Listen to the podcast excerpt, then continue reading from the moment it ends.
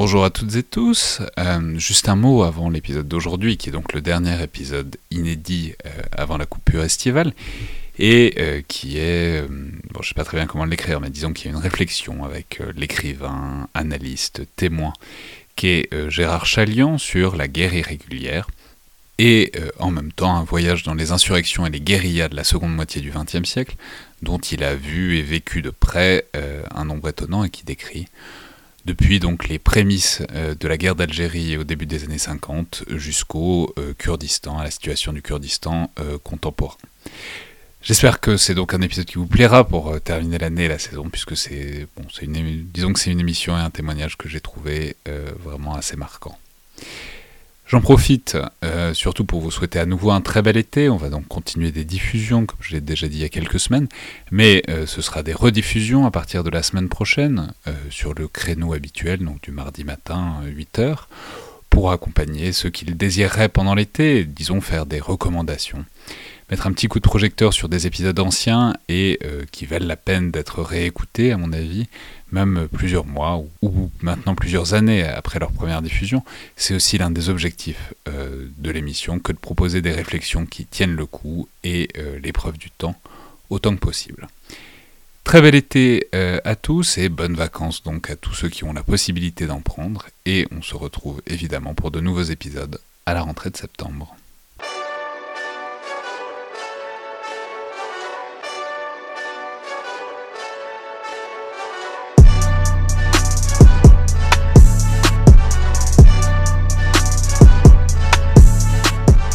Bonjour à toutes et tous et bienvenue dans le Collimateur, le podcast de l'Institut de recherche stratégique de l'école militaire, l'IRSEM, consacré aux questions de défense et aux conflits armés.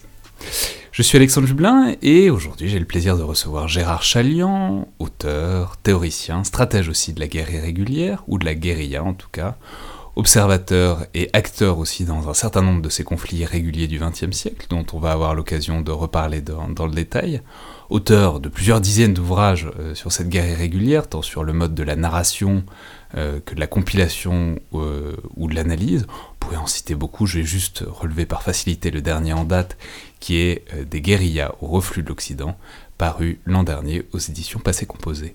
Donc bonjour, merci beaucoup d'être là et bienvenue dans le collimateur. Alors, euh, les, auditeurs qui vous connaissent déjà euh, le savent, et ceux qui ne vous connaissent pas encore vont le comprendre vite, mais vous avez été un témoin direct et un acteur aussi parfois d'énormément des conflits irréguliers euh, de la seconde moitié du XXe siècle. Et on peut préciser que c'est un parcours qui commence alors que vous êtes tout jeune homme, dans, une des luttes de décolonisation probablement les plus marquantes du XXe siècle, qui annonce beaucoup d'autres à venir, qui est la lutte pour l'indépendance de l'Algérie au début des années 50. Alors, pour entrer peut-être par là dans le sujet, Gérard Chalian, peut-être à peu près comme vous êtes entré dans la lutte anticoloniale, qu'est-ce qui vous a amené dans cette lutte, dans ce combat qui était politique euh, à l'époque et qui est devenu ensuite un parcours euh, intellectuel aussi Et qu'est-ce que vous y avez trouvé, qui vous a fait rester dans cet univers qui est, celui du mouvement, disons, tiers-mondiste qui se constitue dans les années 50 Alors, ce qui m'a amené en Algérie, à 18 ans, c'est la recherche de l'aventure.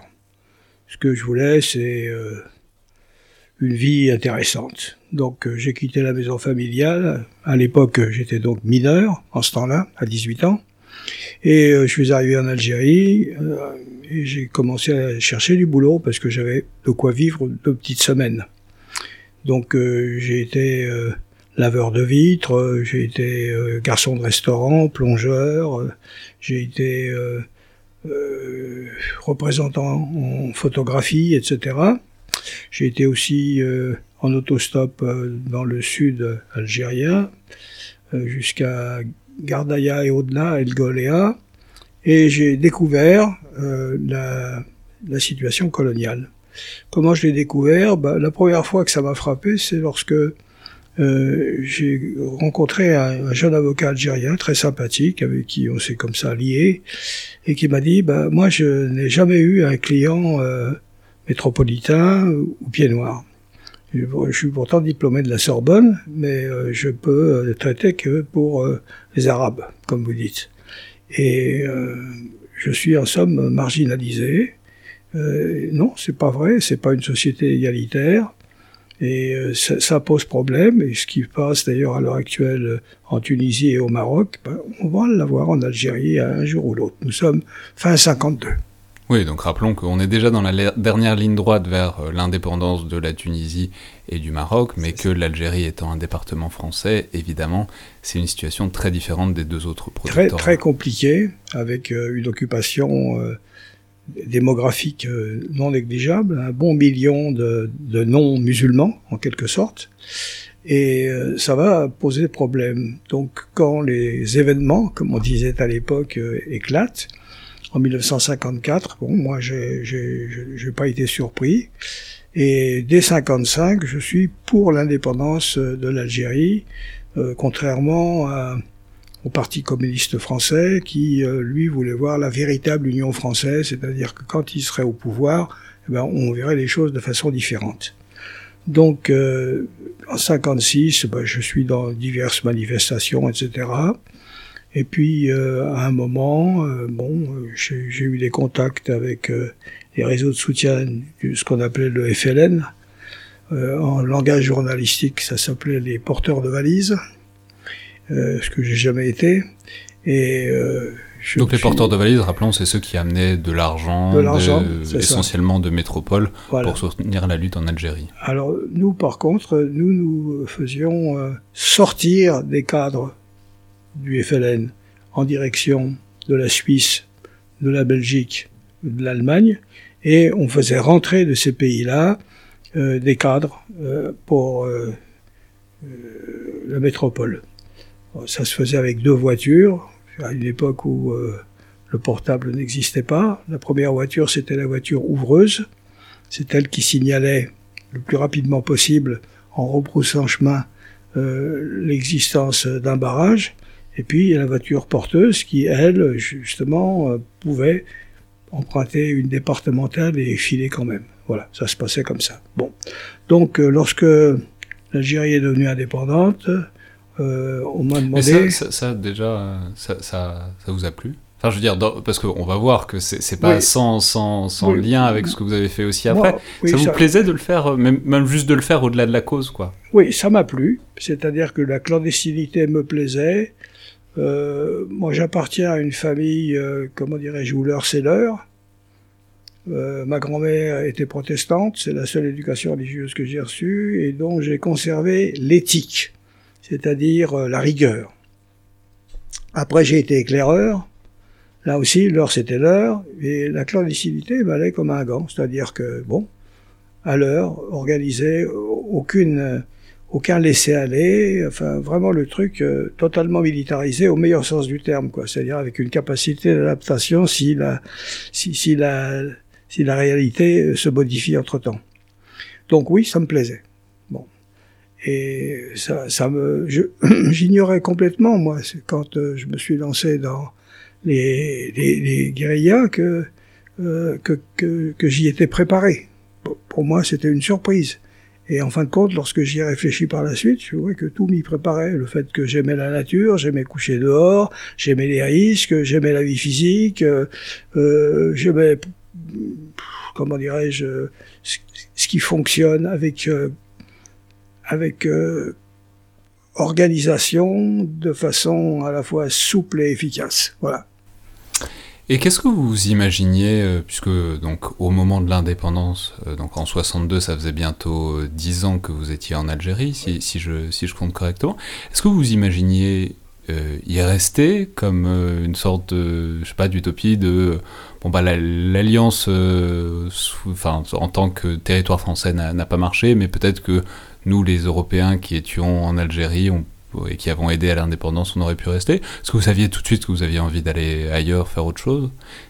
Comment vous imaginiez l'après-indépendance? Bon, d'abord, il faut dire que j'étais euh, peu politisé. Pour moi, c'était au démarrage une réaction finalement morale, quoi. Hein. Euh, par exemple, j'ai été, euh, comment dirais-je, bouleversé par le fait que nous avions des éléments parmi nous qui torturaient, parce que quand on nous avait appris à l'école que euh, c'était les nazis qui pratiquaient ce genre de, de méthode. Euh, parmi nous, vous vouliez dire des Européens en Algérie? Oui, l'armée française, etc. Donc, euh, nous, on avait l'impression, à tort ou à raison, de représenter, disons, la tradition française au sens euh, la liberté, le droit à l'autodétermination, etc., des choses qui étaient connues, c'est-à-dire qu'elles étaient proclamées mais non suivies.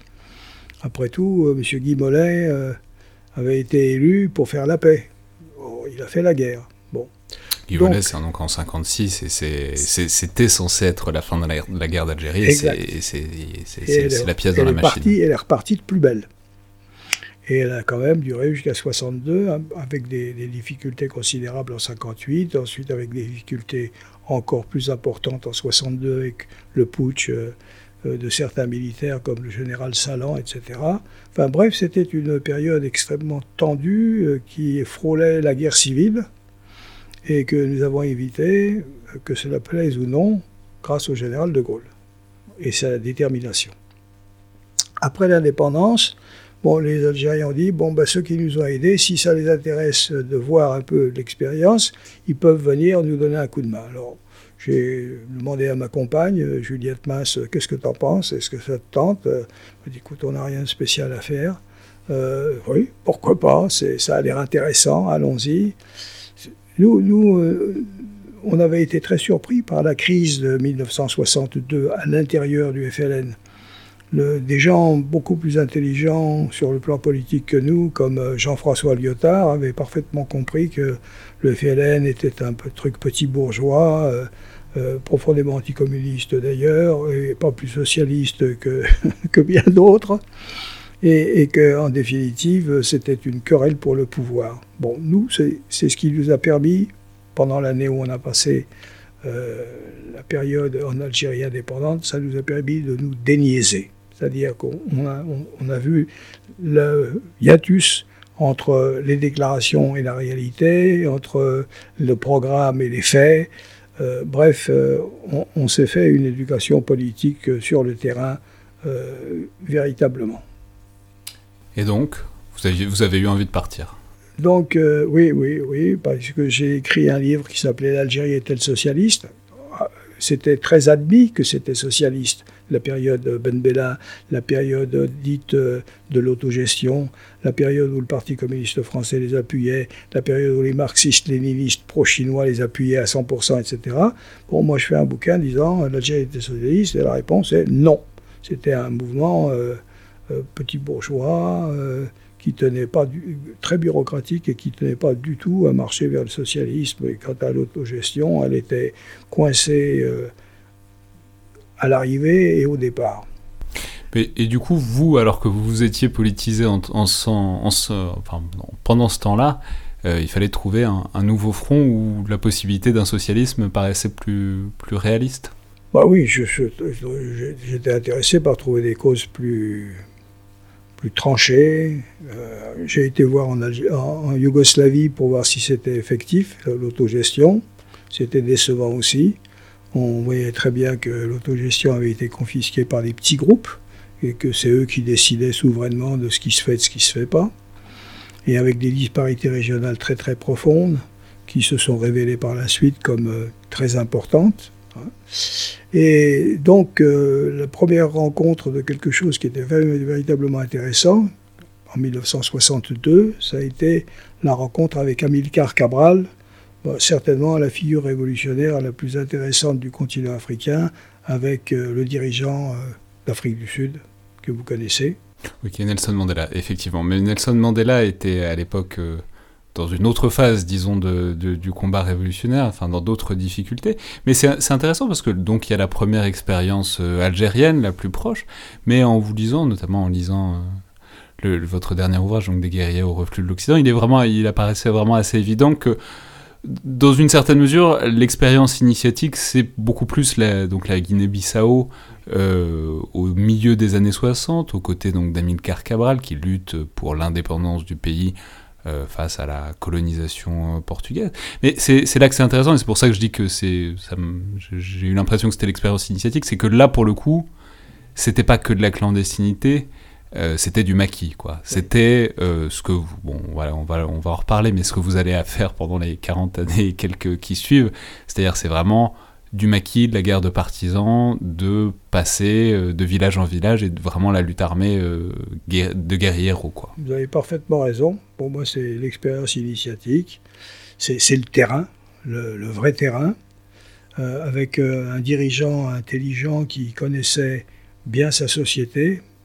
Cabral, c'était un, un agronome qui avait fait une enquête pour le gouvernement portugais de une année à l'intérieur euh, des diverses euh, paysanneries euh, de son pays.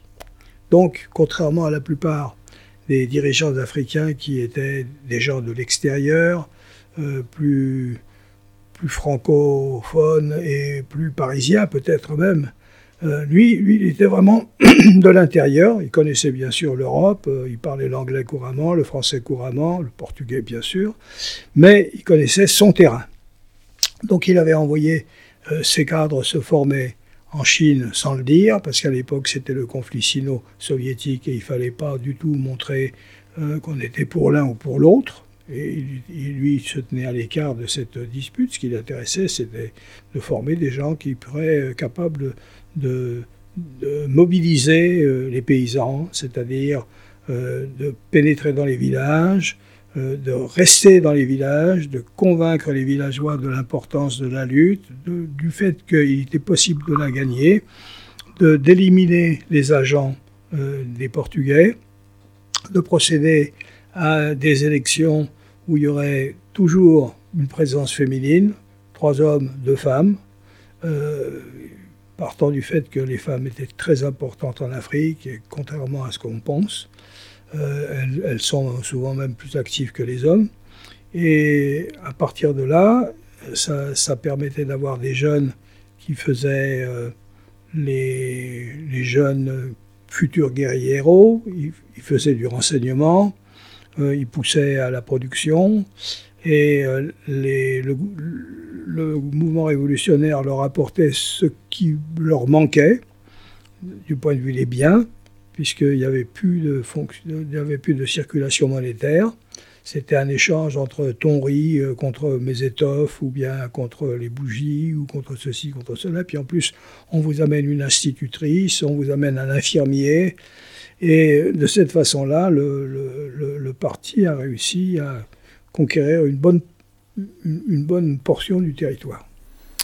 Ouais, mais alors, puisque c'est l'expérience initiatique, faut peut-être parler euh, d'une dimension dont il faut voir à quel point elle est importante pour vous. C'est euh, comment est-ce que vous découvrez euh, la violence? Alors après, avec tout le flou qu'il y a là-dedans, mais là, par rapport à ce que vous faisiez avant, bon, bah, c'est une lutte armée, quoi. Il y a, des armes, il y a des tirs, il y a vous parliez tout à l'heure d'éliminer des agents portugais, enfin ça veut dire ce que ça veut dire aussi. Donc comment est-ce que vous découvrez la violence? À quelle distance est-ce que vous en tenez aussi d'ailleurs? Est-ce qu'il faut, mettre la main à la pâte ou pas? Et est-ce que, ça vous plaît ou est-ce que ça, vous laisse indifférent? En ce qui me concerne, la violence ne me faisait pas peur. Je suis euh, d'origine arménienne. Et euh, pour moi l'histoire euh, de ma famille est assez différente de, celle de la majorité des Arméniens. C'est-à-dire que moi, je, détestais ce côté euh, génocide avec euh, les vieilles dames qui se plaignaient de ce qu'elles avaient perdu, ce que je prends évidemment, que je comprends mieux aujourd'hui. Mais enfin, cette plainte ne me, ne me concernait pas quand j'avais 16, 18, 20 ans, etc. Et euh, c'est-à-dire qu'il y avait une, en quelque sorte un contact avec des rescapés du génocide arménien en fin de vie. Mais, vous, vous l'histoire de ma famille, c'est mon oncle s'est battu euh, côté français, parce que comme très peu de Français le savent, il y avait une zone de la Turquie actuelle qui faisait partie euh, de la mouvance française, avec la Syrie et le Liban, qu'on appelait la Cilicie. Et donc, euh, mon oncle s'est battu avec euh, le drapeau français, mais il était à la tête d'un village où il y avait à peu près 7 à 8 000 habitants. Et euh, au terme d'un siège de 7 mois, où il a reçu très peu, parce que la nature alpestre, plus le peu de moyens que la France a laissé au général Brémond, qui était en charge de l'affaire, il est mort les armes à la main. Bon, Moi, c'est un exemple dont mon père me parlait, c'était son frère aîné. Pour moi, si vous voulez, quand les situations euh, vous obligent, quand il n'y a pas le choix, on ne se rend pas. Voilà. C'est comme ça que je sens mon rapport au monde. Donc la violence, euh, comment dirais ça me... J'ai horreur de tout ce qui est exaction, tout ce qui est euh, l'usage de la force ignoble, le, viol, tout ça. Oui, mais par contre, euh, tenir, refuser de se rendre, se battre, bon, ça fait partie de, la vie. Voilà. Donc la violence ne me gênait absolument pas. En, plus, certainement, que ça avait un côté attirant, en plus, disposer d'une arme, euh, de s'en servir. On a rompu euh, à un moment un, encerclement. Bon, moi j'ai tiré, bien sûr, je veux dire, euh, sans état d'âme. Hein, il faut rompre le cercle pour pouvoir s'échapper, c'est tout. Mais du coup, ça faisait partie aussi. Ah, c'est une question qu'on peut poser plus largement au cours de votre parcours, mais ça faisait partie d'une initiation, c'est-à-dire c'est c'était en quelque sorte un gage de prendre les armes pour s'intégrer, pour dire qu'on fait partie du groupe, qu'on fait partie de l'insurrection, de la guérilla? Oh, Disons que j'étais largement un sympathisant, ça n'y a aucun doute. C'est-à-dire que dans ma vie, par la suite, euh, je suis devenu de plus en plus un observateur euh, froid. Il y avait des causes euh, dont je rendais compte sans, sans être ému parce qu'elles étaient. Par exemple, l'Érythrée, là, j'y étais j'ai vu, vu, euh, comment dirais-je, la dimension totalitaire que, que, ce mouvement comportait, je l'ai vu, et euh, par la suite, j'en ai vu d'autres. Euh, en Amérique latine, des, des, révolutions avortées. Enfin, par exemple, aujourd'hui, M. Ortega, qui a pris le pouvoir 20 ans après Cuba, aujourd'hui, il fait tirer sur, sur, euh, sur, ses, compatriotes. Bon. Donc, euh, les révolutions avortées, j'en ai eu un, large échantillon. Quoi. Des, choses qui ont réussi, euh, c'est une autre paire de manches. En plus, avec des difficultés considérables, jusqu'à réussir à dépasser euh, la, phase la plus dure, euh, la plus obtuse, euh, découvrir qu'en définitive le marché, bon, bah, ça existe, hein, que on ne peut pas diriger l'économie comme on dirige la guerre. C'est ce que les Vietnamiens ont découvert au terme d'une dizaine d'années d'errance. C'est ce que les Chinois ont fini par découvrir avec des campings, etc. Ouais, mais alors juste pour revenir euh, une seconde à cette Guinée, parce qu'il me semble que c'est vraiment un moment important. Il euh, y, y, a autre chose dont vous avez parlé, c'est il y a un intérêt pour euh, les villages, et c'est-à-dire pour le rural, dans, la, dans, dans, la guérilla, et puis dans votre pratique de la guérilla, etc. Est-ce que vous pourriez simplement nous en parler un peu, cette idée que Bon, voilà, on voit souvent la ville et c'est souvent c'est aussi lié au développement historique du marxisme, léninisme qui se concentrait sur euh, les mouvements ouvriers, mais qu'il y a un truc avec euh, les villages, les villageois et euh, disons les insurrections campagnardes qui en fait représentent aussi l'essentiel des, endroits où vous avez été au final au, fil des années, quoi. Non, vous mettez le doigt sur quelque chose de très important. Le premier qui a découvert ça, à ma connaissance, c'est Mao. Euh, Mao, bah, comme tous les Chinois de l'époque euh, des années 20, ils étaient dans la mouvance de Moscou. Euh, les Borodines et autres conseillers étaient là, ils disaient voilà, il faut faire une insurrection urbaine à Canton, etc. Les insurrections qui ont été d'ailleurs écrasées dans les années 25-27. Et Mao, lui, qui avait eu l'occasion de faire une enquête pendant un certain nombre de mois à la campagne s'était rendu compte que oui, on peut mobiliser une partie de la paysannerie qui a soif de la terre. Et sans le dire, parce que c'était l'anathème contre Staline, sans le dire, c'était sa tendance. Et la longue marche, c'est-à-dire la période 34-35, où euh, Moscou perd complètement le contact avec euh, les Chinois, va permettre à Mao, justement, avec euh, quelques compagnons euh, des généraux, etc., qui comprennent la situation aussi, de, mettre en pratique cette importance de la paysannerie qu'il faut mobiliser. Et comment est-ce qu'on la mobilise? Pour la mobiliser, il faut des cadres. Il, a, il faut former des cadres qui parlent le langage de la paysannerie, pas la langue, le langage, et réussir à les introduire sur la durée, qu'on ait confiance en eux, qu'ils soient capables de démêler ceux qui sont les agents de l'État colonial ou de l'État oppresseur, et puis ceux qui sont pour un changement. Et petit à petit, de s'emparer en quelque sorte du pouvoir à l'échelle du village, de faire une élection avec trois hommes, trois femmes. Et Mao disait, euh, elles sont la moitié du ciel, dans le vocabulaire euh, imagé qu'utilisent les Chinois. Et grâce à ça, euh, sa révolution s'est enracinée de façon solide, notamment lorsqu'il a eu la chance, en luttant contre les Japonais, de se présenter non seulement comme quelqu'un qui voulait une réforme pour les paysans, mais aussi comme un nationaliste résistant à une agression étrangère. Grâce à ça, grâce au fait que l'Union soviétique n'était plus présente, qui faisait ce qu'il voulait, dans une situation d'isolement considérable, ni les Anglais, ni les Américains ne pensaient qu'il pourrait gagner en 1949, entre 1947 et 1949, et il l'a emporté alors que Staline lui avait suggéré de faire un gouvernement d'union nationale avec Chiang Kai-shek. Donc le monde bascule, et qui va en profiter?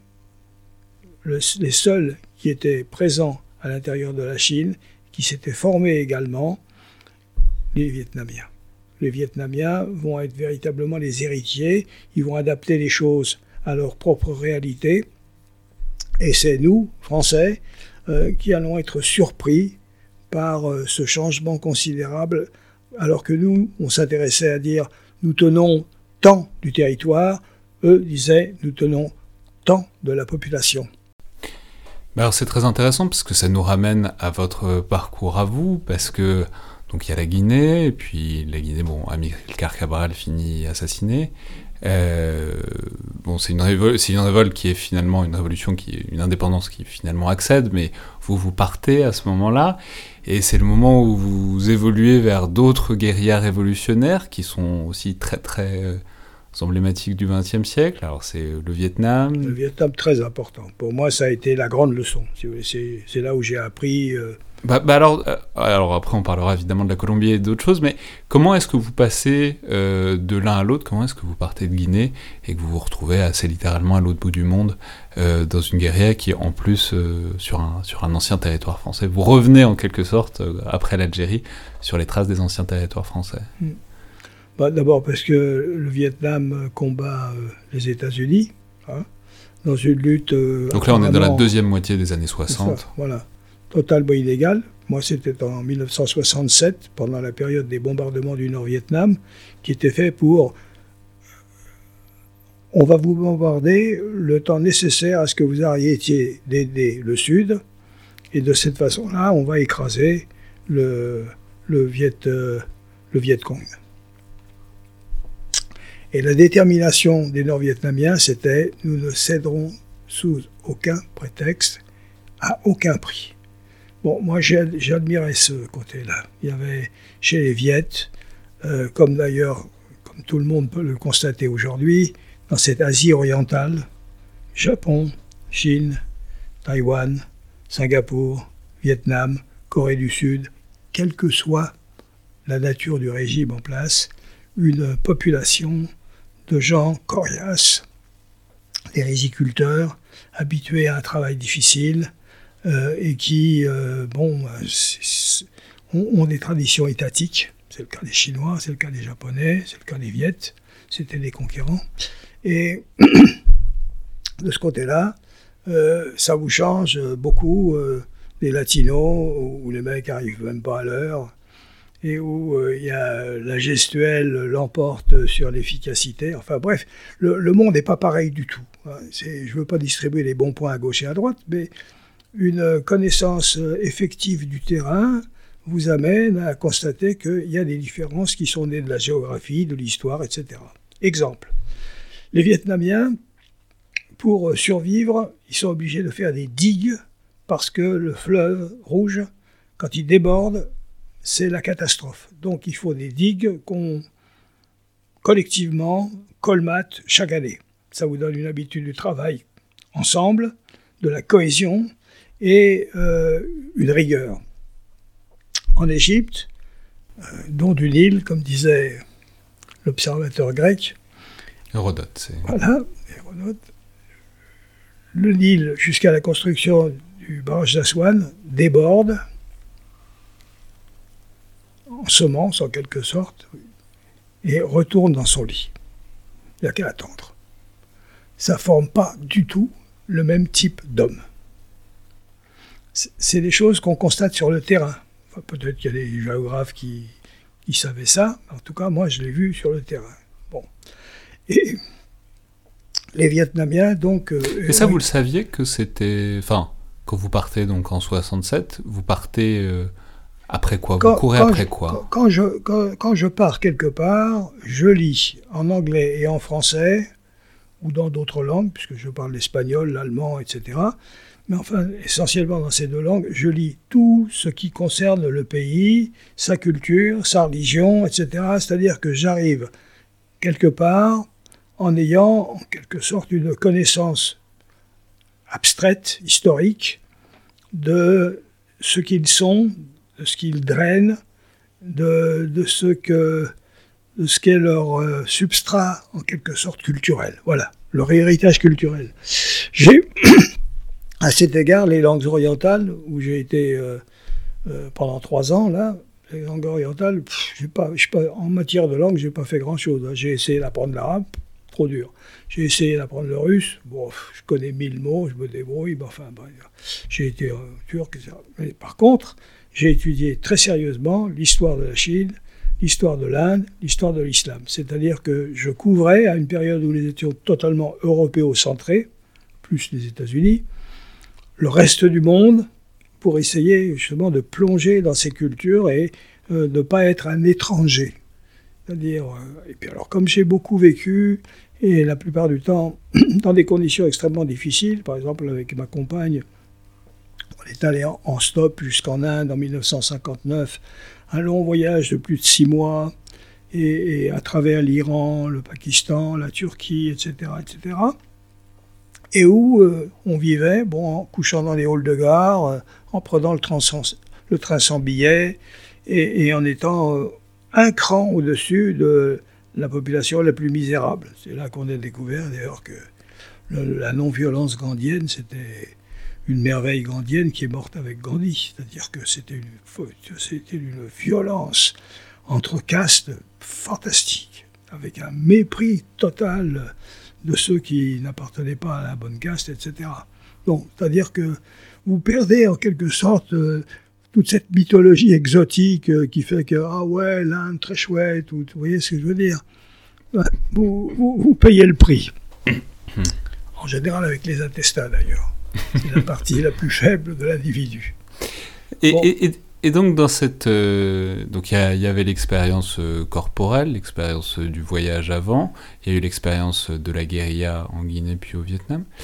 Et alors, on va passer au chapitre suivant évidemment, mais qu'est-ce que vous avez retenu du Vietnam, de ce que vous y avez vu dans la guérilla? Bah, L'excellence de l'organisation c'était euh, déjà surprenant en matière de capacité organisationnelle, de capacité d'adaptation, euh, la capacité de mobilisation. Tout, tout, tout, tout était euh, serré, pensé. Ils, donnaient leur succès, ils parlaient très peu, au contraire, de, de ce qu'ils subissaient, c'est-à-dire qu'ils tenaient beaucoup à conserver le moral. et j'ai appris ce que c'est que une société qui est dressée pour tenir le coup. J'imagine, j'imagine que ceux qui ont connu Londres pendant le Blitz ont connu quelque chose de similaire. Les Anglais, bah, ils, ont, ils ont quand même montré euh, autre chose que nous quand ils ont été euh, face à l'événement de 40, 41. Et alors pourquoi est-ce que vous en êtes parti? Ce qui pose la question plus large de pourquoi est-ce que vous partez d'un endroit à chaque fois. On, comprend l'Algérie parce que bon, ça allait plus, la Guinée parce que ben, il y avait plus Cabral et puis ça, ça, devenait autre chose. Pourquoi est-ce que vous êtes parti du Vietnam?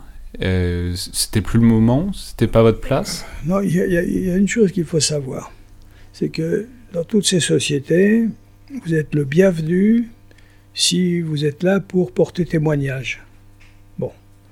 Euh, quand vous avez fait le tour du problème, euh, il faut partir parce que si vous prétendez rester, alors là, vous, vous êtes d'un seul coup euh, l'intrus. voyez?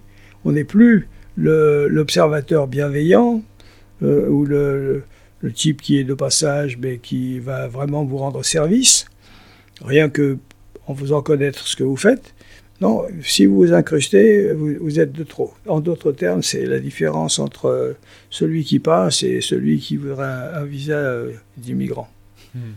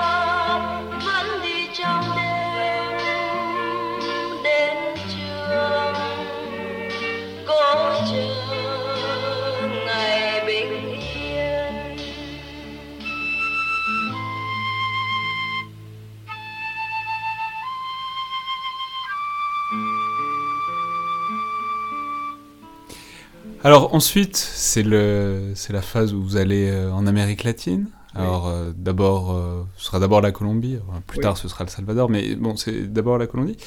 Mais c'est important de, de, dans la constitution, en quelque sorte, de votre pensée de la guérilla et des luttes contre-révolutionnaires, pardon, des luttes insurrectionnelles, parce que c'est évidemment un des grands terrains de tout ça à ce moment-là, c'est-à-dire dans les années 70, puisque c'est bah, l'influence cubaine. On n'est pas si loin de la révolution cubaine qui, en plus, a fait ce choix euh, un peu baroque, mais d'une révolution qui ne pouvait que s'étendre, qui devait s'aimer euh, des, foyers un peu partout, notamment sur le continent euh, américain. donc, bon, déjà, quelle idée vous vous en faisiez? Est-ce que vous étiez émerveillé par je sais pas, ce qu'on appelle le mythe du Foucault. Le, le, mais est-ce que vous étiez émerveillé par cette idéologie insurrectionnelle cubaine? Et ensuite, est-ce que c'est ce que vous y avez trouvé une fois que vous y avez été? Oui, alors euh, en ce qui concerne Cuba, bon, bien sûr, en 59, euh, quand ils ont pris le pouvoir, j'aimais bien cette idée qu'ils aient réussi finalement à s'emparer du pouvoir contre un type qui était notoirement dans la corruption la plus totale, etc., etc. Par contre, quand je suis allé euh, en 1967, non, en 61, oui, je suis allé la première fois en 61. Donc en 61, c'était très sympathique, il y avait un côté, euh, euh, on, va, on va faire de la, des Andes, une nouvelle Sierra Maestra, etc. Bon, il y avait le côté romantique, etc., où je n'étais certainement pas insensible. Plusieurs années plus tard, c'est-à-dire en 67, lorsque j'y suis retourné comme représentant du tribunal Russell, un tribunal où j'avais témoigné sur la guerre du Vietnam, euh, j'étais beaucoup mieux armé. Je ne partageais pas du tout la, théorie du Foucault, c'est-à-dire la théorie selon laquelle il n'est pas nécessaire de faire une politisation de la population. Euh, on passe à la lutte armée directement et l'exemple enthousiasmant de ceux qui entament la lutte armée amènera euh, la population derrière vous.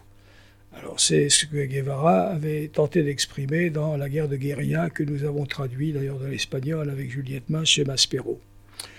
Alors il oubliait Guevara de dire que à cette époque-là, euh, Castro n'avait jamais dit qu'il était marxiste-léniniste. Il disait nous faisons une révolution pour le pain et la liberté. D'où il y a eu aux États-Unis une sorte de neutralité bienveillante, renforcée par euh, les articles qu'écrivaient très franchement euh, des types du New York Times ou du Washington Post, disant euh, ces barbus sont très sympathiques et, le, régime est pourri. Et, et, beaucoup de gens les rejoignaient parce que, bon, ils avaient horreur du régime de M. Batista. Par la suite, quand les, les guérillas ont commencé à vouloir faire la théorie du Foucault, ils se sont rendus compte que, un, pas si facile, les, paysans ne vous attendent pas pour vous rejoindre, ils ont peur de la répression, ils sont coincés entre vous qui leur dites allez venez, et puis les autres qui disent surtout bouge pas, sans ça t'es mort. Ensuite, il y a les Américains euh, disaient ah bon, tout de suite envoyer des forces spéciales pour épauler euh, la répression, ce qui fait que euh, la plupart des guérillas issus du Foucault ont été écrasés avant même d'avoir pu euh, faire leur travail. Je l'ai constaté par exemple au Pérou, je l'ai constaté en Bolivie bien sûr, et dans d'autres pays. Donc euh, la mieux, la mieux, comment dirais-je, structurée, c'était celle de Colombie parce qu'elle datait d'avant et euh, il y avait une certaine organisation. Enfin moi, à titre personnel, j'ai été déçu. J'ai été pris en charge par un petit groupe qui devait mener à Manuel Marulanda, qui était le type qui dirigeait le truc.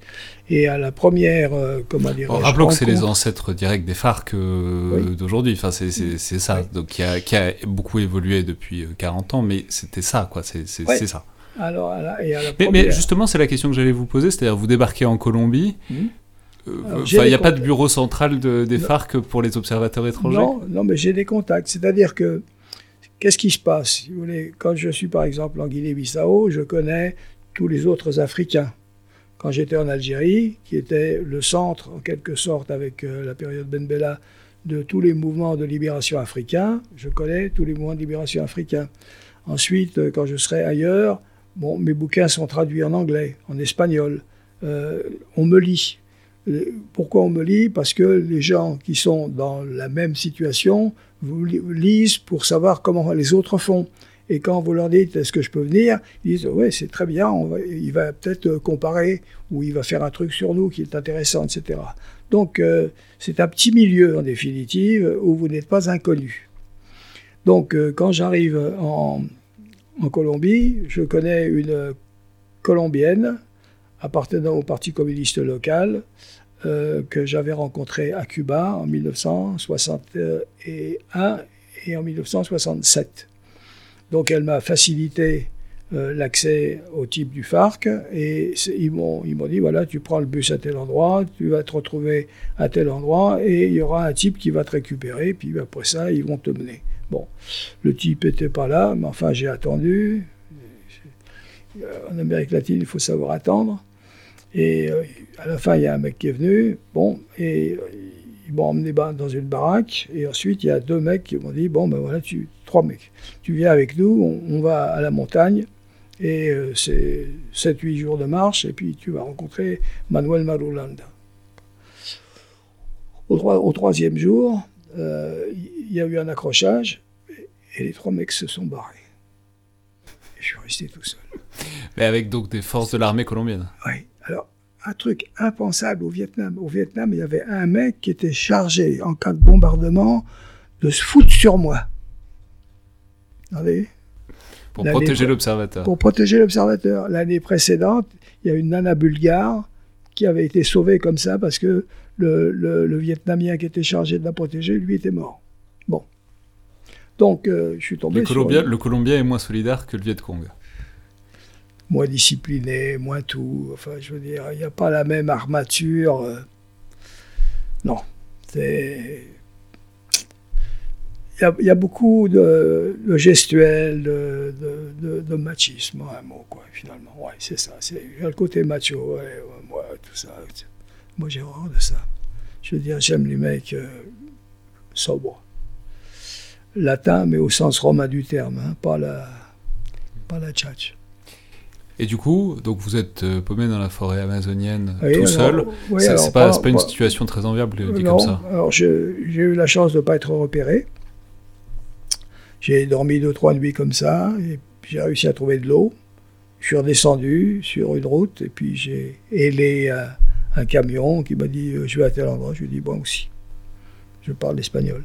Donc, euh, je suis arrivé là, j'ai loué une petite chambre, je me suis douché, et puis je suis retourné dans la capitale où j'ai rencontré la fille euh, qui m'avait branché. Elle m'a dit Écoute, nous, on aimerait bien que tu ne parles pas de ça. Voilà, c'est pas bon pour nous, ça. Bon, j'ai dit d'accord. 20, ans après, je l'ai raconté. Enfin, voilà. Mais du coup, vous avez jamais rencontré Marolanda? Non. Non, non, il est mort. C'est tout ce que je sais. Mais, euh, mais alors c'est intéressant parce que ça, y a une vous avez fait référence très, très rapidement en passant à, Maspero, euh, qui était évidemment un éditeur. Euh, alors maintenant c'est devenu la découverte, enfin qui, qui, ont gardé le catalogue et la lignée. Mais Maspero était un personnage très important dans le Paris de ces années-là. Disons socialisant, favorable aux luttes insurrectionnelles ailleurs sur, les luttes euh, coloniales ou, euh, comment dirais-je, révolutionnaires, il a été le numéro un avec, euh, avec les éditions de minuit. Quoi. Ouais, mais alors du, du coup, est-ce que vous pourriez nous parler peut-être un peu de ce que c'était ce milieu? Parce que, bon, il y a une référence qui est aussi assez importante, qui est présente beaucoup dans vos écrits, qui est Régis Debray, qui non seulement fait des crapahutes un peu comme vous à cette époque-là, mais publie aussi, théorise aussi les luttes insurrectionnelles. Donc, je sais pas, qu'est-ce que c'était que ce milieu? Est-ce que vous étiez nombreux? Et euh, qu'est-ce qu'il est devenu en quelque sorte? Comment est-ce que, ce groupe-là, euh, parisien, enfin, dans une certaine mesure, a, évolué au fur et à mesure que les luttes indépendantistes aboutissaient ou pas d'ailleurs? Bah, C'est un, un, groupe, euh, en quelque sorte, né des circonstances historiques, à une époque qu'on appelait tiers-mondiste Asie, Afrique, Amérique latine, à une époque où euh, l'influence euh, de Fanon était importante, à une époque où il fallait se mouiller euh, si on était d'accord, et, qui, avec un certain courage, bon, se sont lancés dans des choses. Par exemple, Maspero, ses bouquins ont été saisis, il a été dans des difficultés financières considérables, c'est pas facile. Bon, ensuite, Bon, le, noyau, ben, il y a des gens qui ont continué. Par exemple, Neil Sanderson, il n'est pas mort. Euh, c'est un garçon qui continue d'écrire des choses euh, sur euh, ce qui se passe ici et là. Il y en a d'autres qui ont disparu. Émile Kupferman est mort, etc. etc. C'est-à-dire, c'est une génération qui, aujourd'hui, s'il était vivante, aurait 87 à 90 ans. Et donc, la plupart sont, sont disparus. Euh, ils ont rempli une fonction indiscutable, euh, et jusqu'au moment où, en définitive, le tiers-mondisme est devenu à la mode.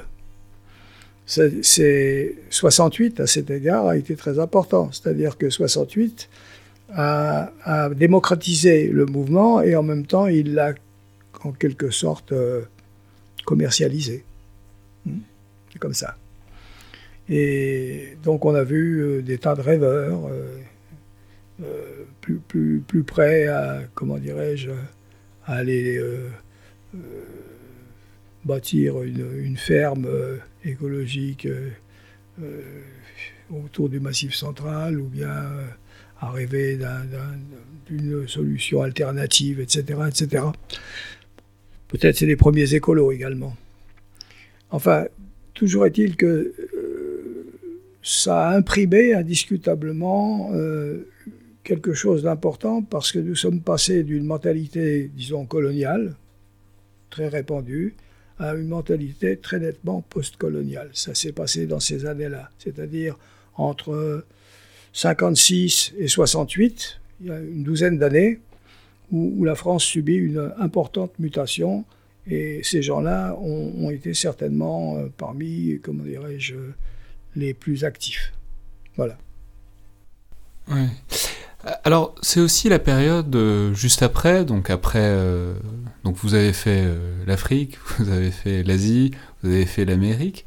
C'est le moment où vous découvrez encore quasiment un, nouveau terrain, puisque c'est une période où vous vous intéressez de plus en plus problème, au conflit israélo-palestinien, euh, notamment en suivant un certain nombre de groupes palestiniens en Liban, en Jordanie, en Égypte, enfin partout où ils luttaient de l'extérieur en quelque sorte contre, Israël, Israël naissant. Euh, mais c'est intéressant parce que alors que vous étiez, donc on le voit très clairement situé euh, du côté de ces luttes insurrectionnelles, etc., le conflit israélo-palestinien, c'est un cas étonnant où vous prenez position assez tôt Bon, alors vous suivez des groupes palestiniens, donc on, sent bien que vous avez des sympathies évidentes, mais en même temps vous prenez euh, position assez tôt pour dire que c'est pas un nouveau Vietnam, euh, comme c'était parfois présenté, et en gros pour critiquer euh, la stratégie de l'OLP qui vous paraissait bon, assez irréaliste dans l'ensemble dès ces années-là, donc après la guerre des six jours, un peu avant la guerre du Kippour.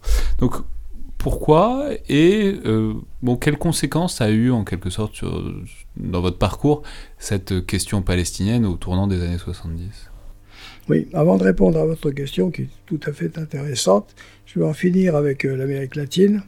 J'étais euh, invité donc à cette conférence de l'OLAS, l'Organisation de solidarité latino-américaine, et j'ai pris position publiquement contre la théorie du Foucault à un moment où Guevara était encore vivant, et en disant euh, ça ne marchera pas. Et effectivement, euh, trois mois après, euh, Guevara disparaissait. Alors le, mythe Guevara existe parce qu'il a eu le courage de, de, vivre sa vie selon ce qu'il estimait être juste. Hein. Donc il est mort de façon cohérente. Mais comme théoricien, très franchement, c'était une extrême faiblesse. Le théoricien important dans cette période, enfin des, 50 dernières années autour de ça, c'est Mao, indiscutablement. C'est Giap. Euh, donc Giap, euh, indo-chinois, enfin de, la, lutte indo-chinoise pour l'indépendance. oui. Guevara, c'est le dernier héros blanc. Cette formule euh, va vous paraître bizarre, mais tous les héros blancs sont cinématographiques depuis. Voilà. Alors revenons à votre question là. Euh, oui, en ce qui concerne le conflit israélo-arabe, euh, les, positions étaient en général très tranchées. C'est-à-dire qu'au démarrage, les gens étaient à 90% pro-palestiniens et à 10% pro-Israël. Moi, personnellement, j'avais, comment une sympathie euh, euh, sentimentale pour la dépossession euh, des Palestiniens, d'accord Mais en aucun cas, je ne voulais voir la destruction d'Israël. Je trouve qu'ils avaient payé suffisamment cher pour avoir le simple droit d'exister. Et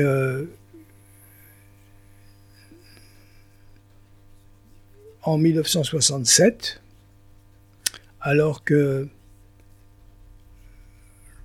à tort ou à raison, le monde avait pensé qu'ils allaient pouvoir être balayés, à une période où les États arabes étaient d'accord pour les effacer de la carte et Ahmed Choukhairi, qui était le représentant au Caire de, de, l'OLP de l'époque, avait dit on va jeter les Juifs à la mer.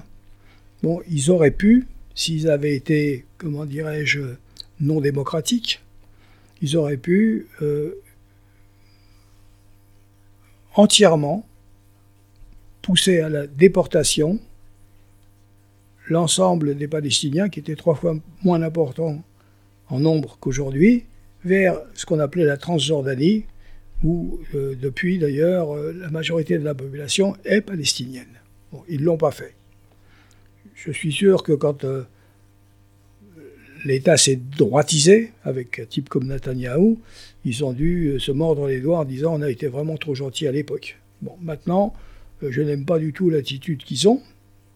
Ceci dit, il n'y aura pas deux États, il ne faut pas rêver moi, c'est mon côté géographe.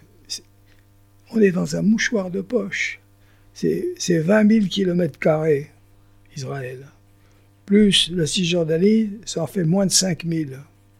Et on va faire deux États là-dedans, alors que tout le reste, c'est le monde arabe, et, très, alors là, moi, je n'hésite pas à le dire, et ils en font quoi?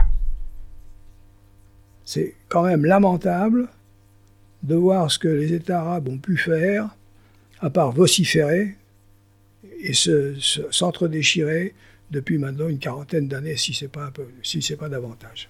Bon, voilà. Donc, euh, mais donc à ce moment-là, il n'y a pas de solution juste dans cette affaire. Ouais, mais, donc à ce moment-là, euh, quand vous vous prenez position, quand vous vous y intéressez, mais sous l'angle de la guérilla, c'est-à-dire sous l'angle voilà, de ces luttes que vous connaissiez quand même bien maintenant, vous aviez eu quand même un échantillon assez représentatif. Au-delà des positions de principe, qu'est-ce qui, qu'est-ce qui vous est apparu? Qu'est-ce qui allait Qu'est-ce bah, qui allait Ce qui m'est apparu sur le terrain, c'est que ce que les, les, Palestiniens pratiquaient, c'était euh, des opérations de commando ratées, et jamais ils n'ont été capables de mener une guérilla à l'intérieur des territoires occupés. Jamais, jamais, jamais. Et les, Israéliens, eux, ils ont été intelligents dans la contre-insurrection. Par exemple, si quelqu'un avait hébergé un, entre guillemets, terroriste, en général, ce qu'on pratique dans ces cas-là, c'est on fait sauter la baraque du mec, et on bute les, habitants. C'est-à-dire, ça leur fait une leçon. La prochaine fois, le, type qui va accorder l'hospitalité doit savoir qu'il risque sa peau.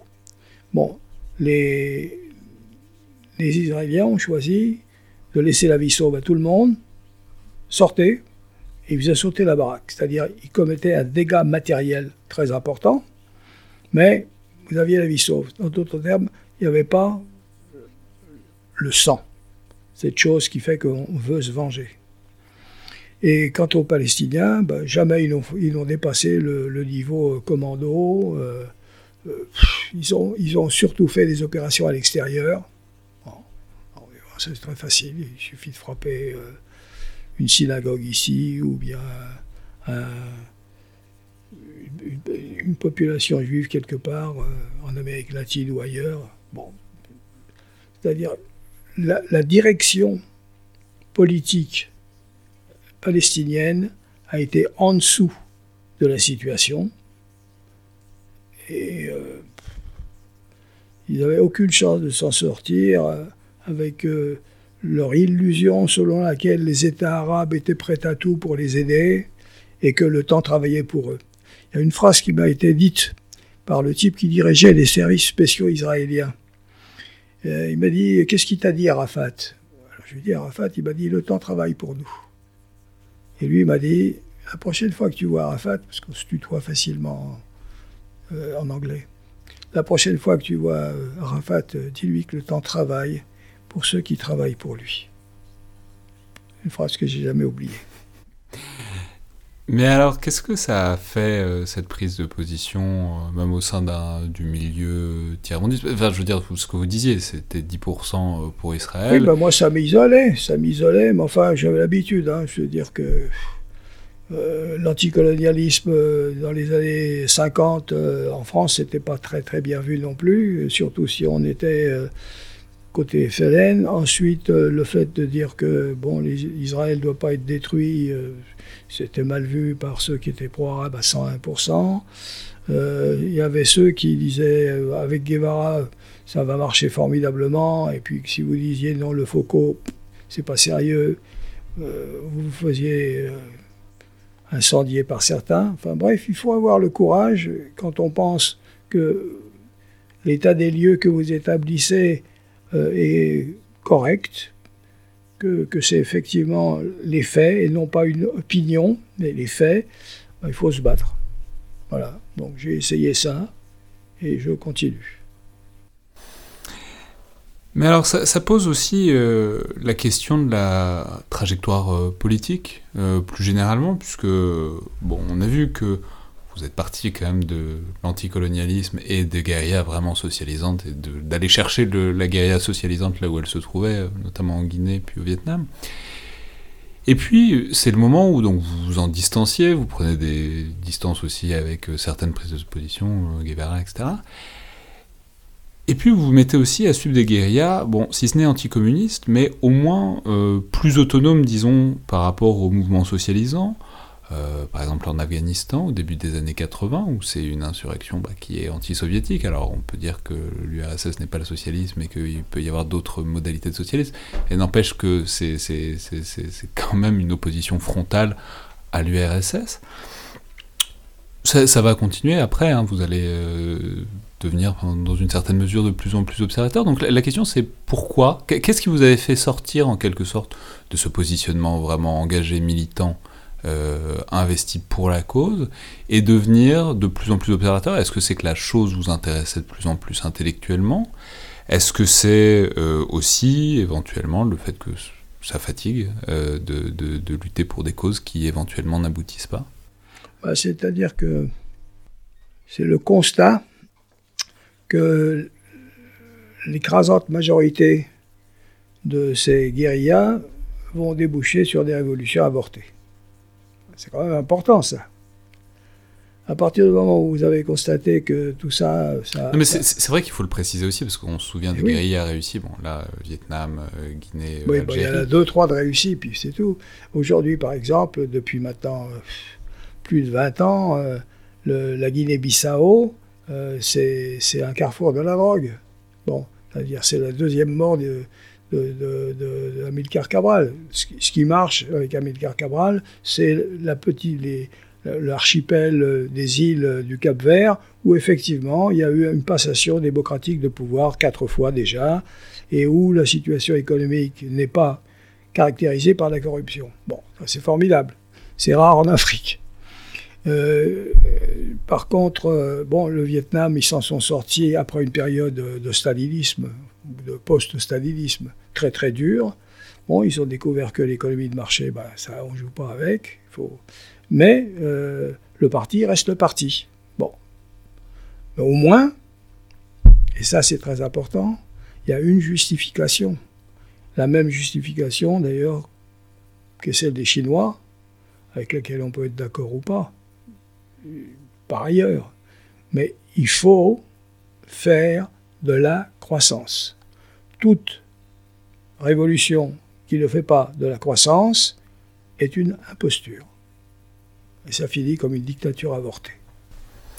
Et donc il y a une certaine euh, usure, une certaine euh, désillusion face à toutes ces révolutions avortées ou qui, une fois qu'elles réussissent, vont un peu facilement dans le mur euh, une fois l'un C'est ça le, le, bah, sentiment, quoi Oui, le sentiment, c'est la découverte de la réalité. C'est-à-dire que, bon, on finit par se déliaiser et on retombe sur euh, le, fameux, le fameux dialogue entre les, les Athéniens et les Méliens dans Thucydide. Vous savez, je le raconte très rapidement. Euh, allez-y, c'est pas, pas de surplus. Les, les Méliens euh, étaient des alliés des, des Athéniens. Ils avaient signé un contrat en disant bon, bah, si vous faites la guerre à Sparte, on vous envoie un contingent. La guerre éclate. Euh, les, les, Athéniens arrivent et disent bon, bah, on attend votre contingent. Mecs disent non, bah, finalement, on ne se sent pas, pas, vraiment concerné. On ne tient pas à venir. Mecs disent écoutez, réfléchissez. Un contrat, c'est un contrat. On vous donne 24 heures. Et avec le lendemain, ils reviennent et disent bah, c'est non. Bah, il dit bon, d'accord. Écoutez les mecs, euh, ça va vous coûter très cher. Voyez-vous, euh, la, justice, ça n'existe qu'entre gens de forces égales. Sinon, cette loi, c'est pas nous qui l'avons inventée. L'espèce, comme les dieux d'ailleurs, émue par la fureur de dominer, si vous étiez à notre place, vous feriez exactement comme nous. C'est-à-dire que si vous ne voulez pas honorer votre contrat, on va tuer vos mâles et prendre vos femmes et vos enfants en esclavage, ce qui fut fait. Bon, ben voilà. La philosophie de l'histoire, elle est tout entière dans ces quelques phrases de M. Thucydide, 5e siècle avant JC. Rien n'a changé. Euh, Trump, d'une certaine façon, a été l'illustration du politique nu, c'est-à-dire que, bon, bah, d'accord, on est alliés, mais en fin de compte, euh, c'est les intérêts et la force qui tranchent, en définitive. Alors, quels que soient par ailleurs les aménagements, etc., à l'heure de la, comment dirais-je, de la décision finale, il s'agit de contraindre. Et donc c'est la fureur de dominer qui vous a déplu euh, au bout d'un moment bah, C'est ce que vous découvrez, c'est-à-dire vous découvrez ce que c'est que l'histoire, et ce que nous sommes. Nous sommes comme ça. C'est-à-dire que nous sommes déterminés par les rapports de force. Voilà. Alors bien sûr que je souhaite, si vous voulez, que euh, ce soit le plus juste ou le moins injuste possible, mais enfin je ne me fais pas beaucoup d'illusions.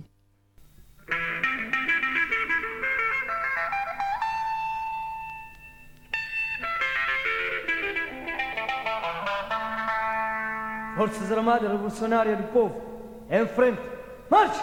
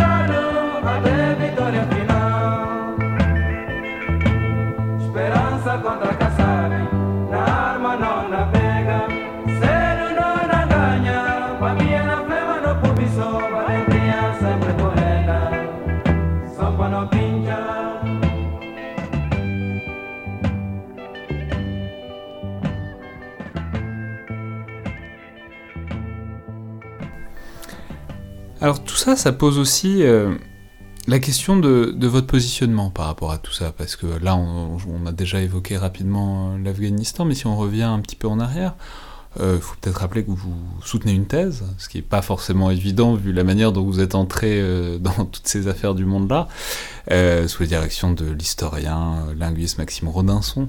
Euh, en 1975, intitulé Révolution dans le tiers-monde, mythes et perspectives.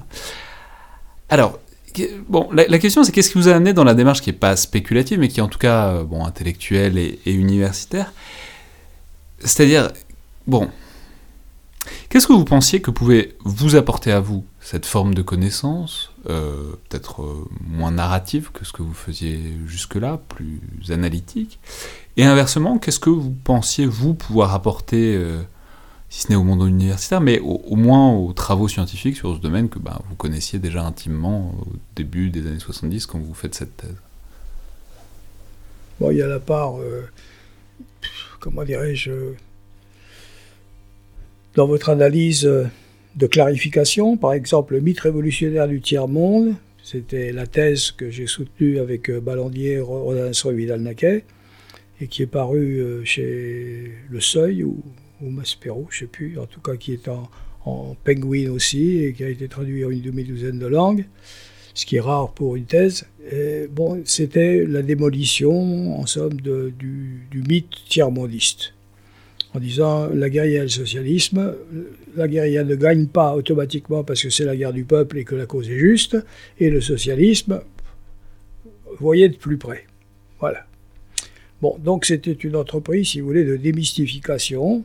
Bon, par la suite, euh, euh, comment dirais-je, j'ai essayé d'être cohérent avec ça, puis je me suis intéressé à autre chose. Par exemple, j'ai fait avec mon copain Rajo le premier atlas stratégique au monde. Il a été traduit en Grande-Bretagne, il a été traduit aux États-Unis, rarissime. Tous, les, tous les atlas que vous voyez proviennent de cet atlas premier qui a modifié le regard euh, comment dirais-je, de, des, géographes sur le fait que la Terre est blanche, elle est ronde et que toutes nos représentations étaient plates et, avec toujours au, milieu euh, l'Europe, euh, à droite le continent américain et à gauche, je veux dire, et à droite l'URSS. Bon, non, non, tout ça c'est. On a montré ça autrement. On a montré qu'il y avait des géopolitiques de petits États euh, qui, voulaient des choses, que Est-Ouest, il n'y avait pas que ça. Et on l'a vu, quand l'URSS a disparu, ben, les uns et les autres se sont manifestés avec leurs propres intérêts. Les Viettes, par exemple, ils ont toujours lorgné vers le Laos et, le Cambodge. Bon, les Chinois qui retrouvent euh, leur, euh, comment dirais-je, traces habituelles s'étendent sur les routes de la soie. le Japon a tenté de, dominer une partie importante de l'Asie-Pacifique, etc., etc. Bon, voilà ça. Et puis, euh, il y a aussi les problèmes des minorités. Je me suis intéressé à ça. Je trouvais qu'il y avait des minorités qui n'avaient aucun droit. Alors, mais c'est quoi l'objectif? C'était ce truc-là, le faire passer en quelque sorte dans le domaine de la connaissance euh, académique légitime, c'est ça? Oui, de la, de la, connaissance journalistique, pas seulement académique. Académique d'abord, mais ensuite que les, que les journalistes en, tiennent compte. Euh, le, Monde, par exemple, il y a 25 ans, il n'y avait jamais une carte. Jamais. Maintenant, il y a des cartes. C'est nouveau. Bon, bah, c'est nous qui avons apporté cette cartographie en 1983 chez Fayard. C'était un, atlas qui avait été refusé par le Seuil, qui avait été refusé par euh, euh, Berger-Levrault, qui avait été refusé en tout cas par 6. Il a fallu que ce soit euh, Claude Durand chez Fayard qui dise euh, Ok, moi je prends le risque, c'est intéressant votre truc. Alors que Chodkiewicz, qui était le patron euh, de, du seuil à l'époque, m'avait dit Mais les Français, ils s'en foutent de, la stratégie. Mais c'est intéressant parce que ça renvoie aussi à une autre. C'est une, une, évolution aussi vers une sorte d'autre temporalité. C'est-à-dire vous commencez par un truc euh, pas journalistique parce que enfin si il y avait il y avait non mais vous publiez aussi ce que vous observiez donc on pourrait dire qu'il y a un truc un peu journalistique mais en même temps c'était pas le positionnement que vous aviez. Mais bon il y avait un truc de temporalité très courte en tout cas. Oui, et progressivement ouais et progressivement il y a un truc de plus en plus analytique vous revenez sur le mythe du tiers monde vous faites des atlas. Dieu sait qu'il y a bien un truc qui concerne le 30 très long c'est les cartes la géographie et les atlas. Donc c'est c'est quoi C'est des intérêts euh, qui évoluent. C'est l'idée que on peut pas rester à l'échelle de l'événement et du coup il faut il faut tirer un peu le regard. C'était quoi votre parcours euh, là-dedans Mon parcours, c'est l'élargissement de la connaissance aux 6000 années d'histoire écrite. Voilà. Et pas seulement euh, gréco-latine, mais à l'échelle mondiale. C'est-à-dire que ce qui m'intéresse, c'est d'arriver à comprendre ce que nous, humanité, avons réussi à produire en art, en pensée stratégique, euh, et enfin, bref, d'une façon générale, au cours des 6000 dernières années. Voilà. C'est un, un gros boulot, c'est un gros chantier, mais euh, que j'ai trouvé passionnant. Euh, j'ai fait par exemple un truc qui s'appelle Géopolitique des empires, des origines à nos jours, bon, qui de toute, notre histoire et quelle a été la politique, euh, la géopolitique de l'Inde, la géopolitique de l'Iran, qui, qui, est le véritable empire du milieu, etc., etc. Bon, voilà, c'est c'est c'est un appétit du, de l'histoire du monde. Hmm. Mais alors, ça, donc on a compris que vous avez euh, tâtonné, vous avez fréquenté, vous avez, j'ose presque dire fricoté avec le monde universitaire, sans jamais vous y installer vraiment. non ni dans la temporalité de la recherche, ni dans... C'est, comment dirais-je, c'est un peu statique et ça manque un peu de, savoir de la peau. Bah justement, il y a un autre univers qui est intéressant parce qu'il rejoint aussi, enfin, il fait aussi le pont entre la théorie, la théorie de la guerre régulière et le savoir de la peau, comme vous l'appelez. C'est euh, le monde militaire. Alors, on, imagine bien que ce n'était pas nécessairement votre tasse de thé euh, au départ euh, dans l'Algérie des années 50 et euh, du début des années 60, que même dans, quand vous étiez l'arme à la main dans les luttes insurrectionnelles, c'était pas la, vue de l'uniforme ne vous plaisait pas forcément tellement que ça. Mais en même temps, vous, êtes vous en êtes rapproché. alors déjà, vous faites l'amitié de venir ici à l'école militaire, c'est bien qu'il que, n'y a pas d'allergie euh, déclarée. Mais, euh, mais vous vous en êtes rapproché, vous avez notamment euh, publié un ouvrage avec Lucien Poirier, le général Lucien Poirier. Qui est un, monsieur considérable. Qui est un très grand, qui est un général, mais qui est aussi un très grand stratège, notamment de la stratégie de la théorie de la dissuasion. Vous avez publié un, un ouvrage qui s'appelle Le chantier stratégique. Donc, comment est-ce que vous avez vécu euh, D'abord, est-ce que comment est-ce que vous le voyez au passé Comment est-ce que vous le voyez désormais Mais comment est-ce que donc vous avez vécu l'évolution de vos rapports avec ce monde-là, le monde euh, militaire, le monde euh, des, armées. Bah, j'avais fait j'avais fait un livre tout seul, très gros, qui s'appelle Anthologie mondiale de la stratégie, qui remettait beaucoup les montres à l'heure en matière de stratégie dans l'occidental. Il y avait là-dedans Byzance, très ah, important. Alors ça, je veux dire, je l'ai dit un tout petit peu en introduction, mais il y a une grande partie de votre œuvre qui est aussi une œuvre de compilation, qui est, euh, vous avez fait, presque la stratégie de la guérilla, anthologie de la stratégie, anthologie mondiale de la stratégie, c'est vous publiez aussi beaucoup de théoriciens étrangers à une époque où ça se faisait pas nécessairement beaucoup, et c'est on comprend que c'est aussi probablement par là que vous avez été lu par un certain nombre de gens qui voulaient accéder, qui, qui ont accédé par vous à d'autres auteurs. Voilà. Alors c'est là, c'est là où j'ai connu euh, Lucien Poirier, c'est là où j'ai connu euh, le général Gallois, etc. Ils ont dit tiens c'est très intéressant ce que ce que vous euh, ce que vous recherchez. C'est une ouverture euh, sur euh, des aspects de la stratégie euh, qu'il faut absolument maîtriser parce que finalement c'est avec ces gens-là que nous allons avoir affaire. Ce qui était parfaitement exact et c'est ce qui est arrivé par la suite. Donc voilà, cette ouverture pour moi était très importante et j'ai bien aimé chez certains de ces militaires la rigueur, la culture, j'ai horreur des types qui pensent que les militaires sont des cons. Pourquoi pas les civils hein Et donc, euh, non, non j'ai beaucoup eu d'amitié dans, dans, ce milieu-là. J'ai connu aussi euh, des généraux étrangers, Petraeus, par exemple, que j'ai rencontré à Mossoul, et d'autres. Euh, donc, euh, je, n'ai pas de, comment dirais-je, de, blocage. Moi, entre parenthèses, euh, je jamais été ni au Parti communiste français, ni pro-chinois, ni rien du tout. C'est-à-dire, j'ai fait mon chemin tout seul. Bon, sur, comment dirais-je, des positions très anticolonialistes au démarrage. Et ensuite, le, plus libre possible sur, bon, et en plus, en solo. C'est-à-dire que j'appartiens à aucune mouvance.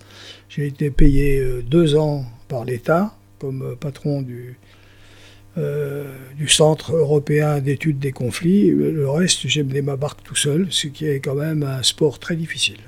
Hmm. Mais euh, bah justement, enfin, puisque vous parlez de David Petraeus, ça, nous renvoie vers une partie du monde euh, qu'on a déjà abordé, mais peut-être pas assez, puisque je l'ai dit, dès le début des années 80, dès 82, je crois vous êtes en Afghanistan pour voir euh, la lutte des Moudjahidines à l'époque euh, contre l'invasion soviétique. Vous y, avez, vous y êtes passé souvent, et puis avec la fin de la guerre froide, vous y êtes un peu moins allé, mais ce qui est intéressant, c'est que vous y êtes retourné beaucoup euh, dans les années 2000, donc avec un pont à travers le désordre des années 90, euh, mais, mais à partir de l'invasion américaine de l'Afghanistan, vous y êtes retourné. Donc, d'abord, qu'est-ce que, qu'est-ce que vous êtes allé y voir? En Afghanistan dans cette décennie 2000 Parce que, voilà, en non, mais alors, c'est là que c'est intéressant, c'est que vous n'y êtes pas allé aux côtés des talibans cette fois-là. C'est-à-dire, vous y êtes allé euh, du côté, euh, si ce n'est occidental, mais en tout cas, du, euh, voilà, vous étiez, vous étiez pas l'arme à la main dans, les montagnes Pashtun, quoi. Donc, qu'est-ce que vous êtes allé y voir à ce moment-là et qu'est-ce que, qu'est-ce bah, que vous y avez vu Je suis allé voir d'abord qu'est-ce qu'ils faisaient les, les, Russes dans cette affaire entre 80 et 82. Qu'est-ce qu'ils avaient comme chance euh, de pouvoir modifier quelque chose euh, Et ça m'a amené d'ailleurs à m'intéresser au, rôle du Pakistan, parce que finalement tout ça a été beaucoup, beaucoup, beaucoup l'affaire des Pakistanais. La, plaisanterie des Pakistanais, c'est nous avons euh, vaincu les Russes avec l'aide des Américains, et après on a vaincu les Américains avec l'argent des Américains. Et c'est assez vrai. C'est assez vrai. Vous savez que dans tout ça, si vous n'avez pas d'humour, même noir, euh, vous êtes un peu amer. Donc c'est très important. Cette euh, dimension de l'humour m'a beaucoup aidé, en même temps que la poésie euh, et, le savoir. Voilà. Donc c'est comme ça que ça a commencé. Et tout a changé avec Gorbatchev. En réalité, les, Moudjahidines n'ont pas gagné, ils n'ont simplement pas été battus.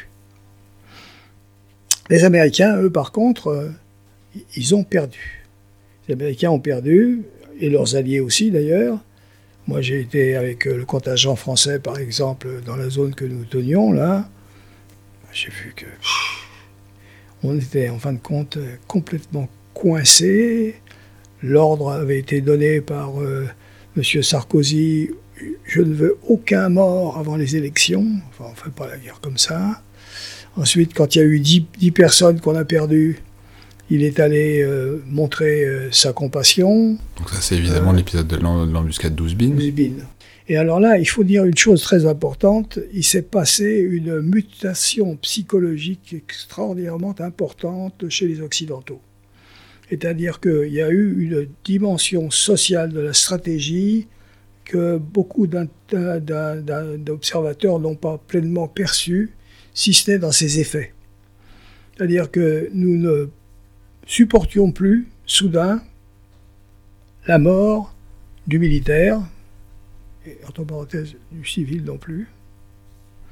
Et euh, on nous a vendu le, mythe de la guerre zéro mort,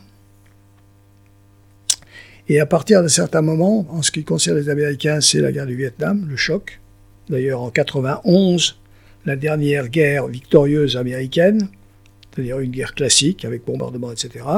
Bon, lorsqu'elle a été terminée, euh, George Bush, le papa, a déclaré America is back, c'est-à-dire le syndrome vietnamien, c'est fini. Or, en réalité, ce syndrome vietnamien, c'est fini. Tout le monde le traîne maintenant. C'est-à-dire que il n'est plus question de perdre quoi que ce soit. Dans le monde, il y a deux une guérison, c'est une contagion. Oui. Il y a, dans le monde, il y a deux mois, sous la plume de quelqu'un de très honorable, Michel Goya, colonel, qui sait de quoi il parle, il avait marqué en gros titre Combien de temps l'opinion publique française pourra-t-elle supporter de perdre un soldat par mois? Est-ce que cette phrase aurait pu être écrite il y a 40 ans? C'est impensable. C'est peut-être pour, ça qu'elle est, peut pour ça qu'elle est pertinente aujourd'hui. Oui.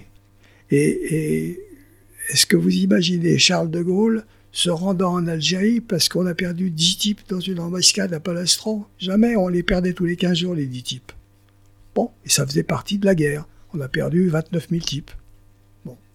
Aujourd'hui, on en perd deux. Il faut que qu'on l'amène, euh, que tout le monde soit là, qu'ils sont morts euh, victimes de je ne sais quoi. Enfin, ils sont, morts. C'est comme si vous disiez, bon, bah, il y a un chauffeur de poids lourd, il est mort, et il y a un type qui travaille dans le bâtiment, il est mort. Bon, bah, chacun fait son métier, il est dangereux. Bon, ben voilà, c'est tout.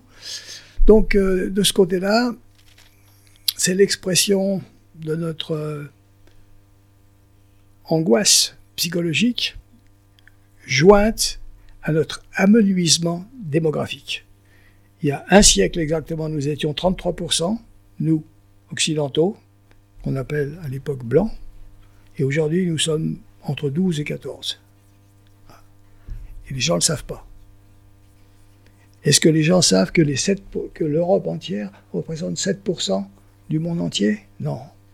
Non, on croit qu'on est encore nombreux. Bon, mais voilà, voilà ce qui se passe. Le monde, et le monde est en train de se refaire. Et finalement, euh, les, types parlent, ouais, est-ce que tu es islamophobe ou alors est-ce que euh, tu es euh, islamo-gauchiste des, conneries, quoi. Je veux dire, non, c'est pas là que ça se passe.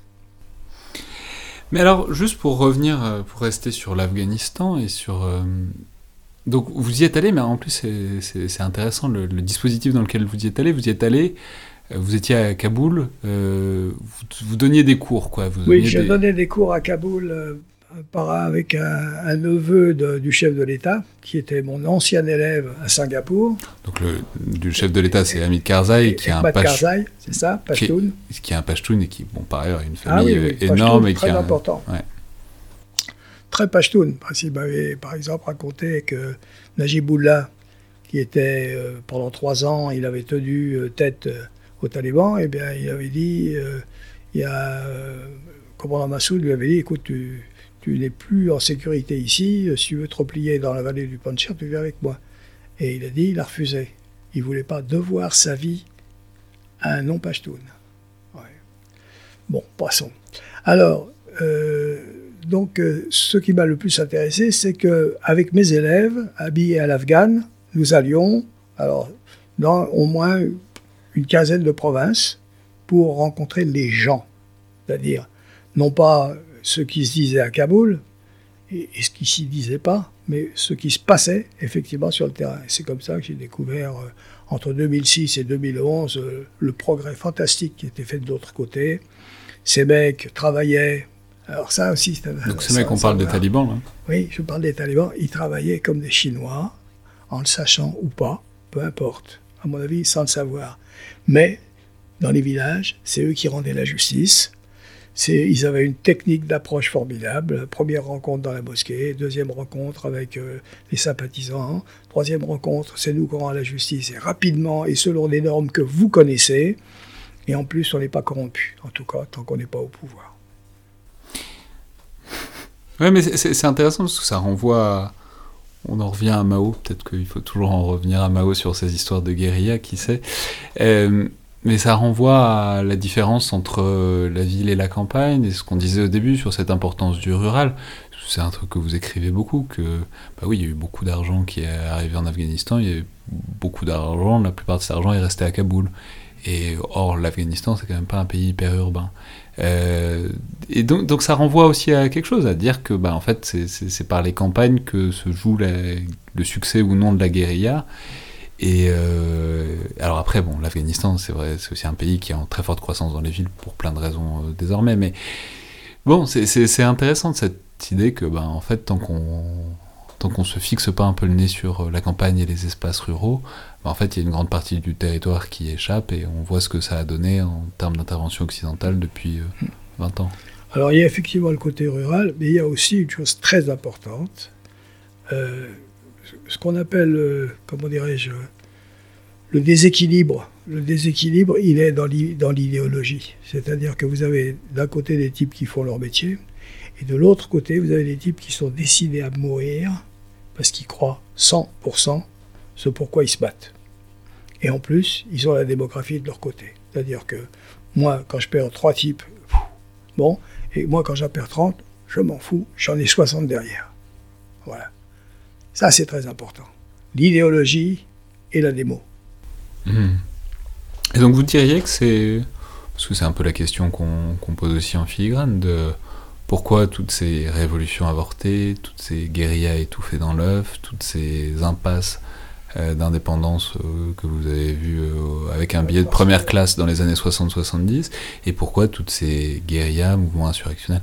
après c'est difficile, il y en a aussi plein qui échouent, mais en tout cas il y a l'Afghanistan est un bon exemple d'impasse occidentale, l'Irak peut-être aussi dans une certaine mesure. Alors il y a deux, trois choses. Par exemple, les latinos, avec toutes leurs faiblesses, il y a eu un handicap. Jamais aucune de leurs guérillas n'a eu à combattre un adversaire étranger. Le gros avantage pour les Américains, enfin je veux dire pour ceux qui luttaient contre les Américains, c'est que les Américains étaient là. Les Français étaient là. C'est-à-dire vous, vous luttez contre un adversaire étranger. Le, reste, c'est de la guerre civile. Bon, gros handicap. Deuxièmement, sentir le mieux les sociétés à tradition étatique. Vous pensez ce que vous voulez de la Turquie, mais il y a une tradition étatique. Vous pensez ce que vous voulez du régime iranien, mais il y a une tradition étatique. C'est-à-dire que, quelle que soit la direction que les mecs prennent, ils savent qu'il y a une, volonté nationale. Il y a, euh, comment dirais-je, un intérêt d'État. Bon, il y en a pour d'autres, pas du tout. Par exemple, les Arméniens, ils se sont fait avoir parce qu'ils ont bêtement euh, surestimé leur aura de victimes chrétiennes qui seraient soutenues de toute façon, etc., etc. Bon, ben, ils sont tombés sur un os. Il fallait, comment dirais-je, savoir qu'une situation gelée ne reste pas gelée tout le temps et mesurer, en restant aux aguets, le, changement qui s'opère euh, autour de vous, avec une Turquie de plus en plus euh, puissante, avec euh, un Azerbaïdjan de plus en plus soutenu à la fois par Israël, parce qu'Israël trouve intérêt à, à, se trouver en Azerbaïdjan, parce que ça permet de prendre l'Iran par le nord. Donc là, on parle évidemment du conflit de, de l'Artsakh d'il y a quelques mois et de la défaite euh, assez cuisante des, armées, si ce n'est arménienne, mais en tout cas soutenue par les Arméniens. Oui, oui, bah, ils ont déconné, puis voilà, c'est tout je veux dire, les Arméniens, Arméniens ont surestimé leurs chances euh, et ils sont, sont payés de mots. C'est-à-dire, c'est comme ça quand vous êtes plus émotif que, que, que, stratégiquement calculant. Ouais, mais alors, ah, c'est intéressant parce que bon, on revient en quelque sorte au point de départ qui n'est pas l'autre, mais ce de aux grands-parents en quelque sorte, qui est, qui est l'Arménie. On peut dire que vous avez décidément une inscription euh, très nette dans cette région, puisqu'il y a les voyages en Afghanistan, il y a le lien avec l'Arménie. On peut dire aussi que vous avez un très fort lien avec le Kurdistan, où vous résidez, je crois, une partie de l'année. Euh, oui, mais je m'intéresse beaucoup à l'Asie euh, orientale, que je place en tout premier. J'ai passé pas mal de temps en Afrique noire. Sur les, sur les 50 pays d'Afrique, j'en ai vu 25. Et puis en Amérique latine, ben, je ne vois pas lequel j'ai pas vu. Mais alors, juste pour rester sur le Kurdistan, puisque c'est un truc que vous voyez pas au quotidien, mais quand vous y êtes, je crois, je crois que vous, le, vous, êtes de temps en temps à Erbil, euh, donc vraiment au cœur du Kurdistan irakien. Euh, enfin, je sais pas, comment est-ce que vous voyez la situation de, quelque chose, d'un mouvement qui par ailleurs est fascinant, qui est les mouvements kurdes, enfin les mouvements kurdes, parce qu'il n'y en a pas qu'un, il y a un mouvement kurde dans chaque pays où il y a un bout du Kurdistan. Et puis, comment est-ce que vous voyez bah, On sait que donc, les Peshmerga ont beaucoup fait euh, pour la lutte contre l'État islamique depuis 2015-2016, euh, disons, en alliance avec euh, la troisième dimension fournie par les Occidentaux. On sait qu'il y a eu ce, cet abandon, en tout cas le fait qu'ils sont fait singulièrement avoir par la Turquie qui a, qui a pris l'offensive, qui a occupé une bonne partie du territoire que les forces kurdes avaient occupé, avaient repris à, l'État islamique. Comment est-ce que vous lisez ça, en quelque sorte, pour cette lutte qui est très bizarre, qui est une lutte insurrectionnelle euh, autonomisante des Kurdes, mais qui en même temps a une vraie assise territoriale, qui en même temps n'est pas reconnue, qui a des alliés, qui a des ennemis, mais les alliés sont ambivalents et les ennemis aussi. Euh, comment est-ce que vous voyez, en tout cas, cette, la phase dans laquelle est le mouvement kurde, notamment euh, aux confins, disons, de l'Irak et de la Syrie, puisque c'est là où ils ont tenu le devant de la scène de, de 2016 à 2019, disons? Bon, pour être bref et clair, je vous dirais que, premièrement, euh, l'idée d'une perspective d'un État kurde, où il y aurait à la fois ce qui est kurde en Irak, ce qui est kurde en Syrie, ce qui est kurde en, Turquie et ce qui est kurde en Iran, est impossible. Ça c'est un. Deux, euh, la partie kurde qui a le plus de chances de survivre, c'est la partie qui se trouve en Irak, c'est-à-dire ce qu'on appelle le Kurdistan d'Irak. Et ils vont réussir à durer parce qu'ils ont réussi à créer une, euh, petite bourgeoisie et, et ils ont un développement. La Turquie estime, à juste titre, que la question kurde est une question vitale pour eux et de ce côté-là, euh, ils ne plaisanteront pas, c'est-à-dire que leur intérêt de réduire autant que faire se peut, non seulement les Turcs, je veux dire les Kurdes de Turquie, mais aussi ceux de Syrie, dépasse de loin l'intérêt que nous, occidentaux, nous portons aux Kurdes de Syrie.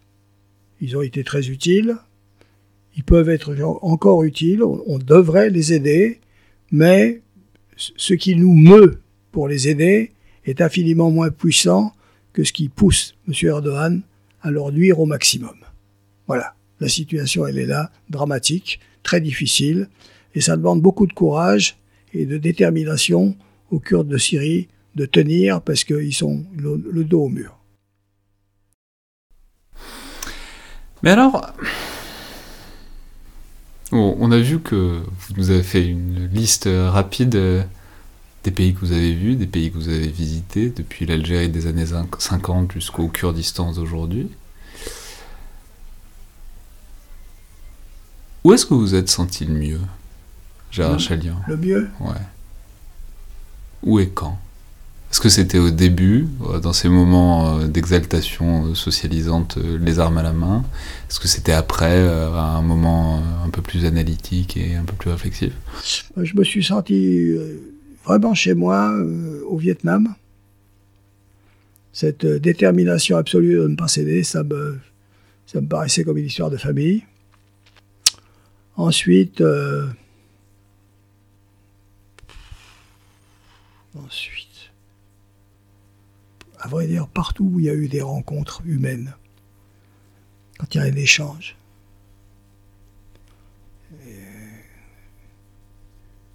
Vous rencontrez des gens formidables et quand, dans certaines sociétés, vous avez la chance de connaître des femmes, chose difficile. C'est le dernier bastion de, du refus de l'étranger, ça. Vous êtes beaucoup tombé amoureux dans les luttes révolutionnaires Ça m'est arrivé c'est des moments de grand bonheur, bien sûr. Et puis pour le reste, euh, bon, je trouve que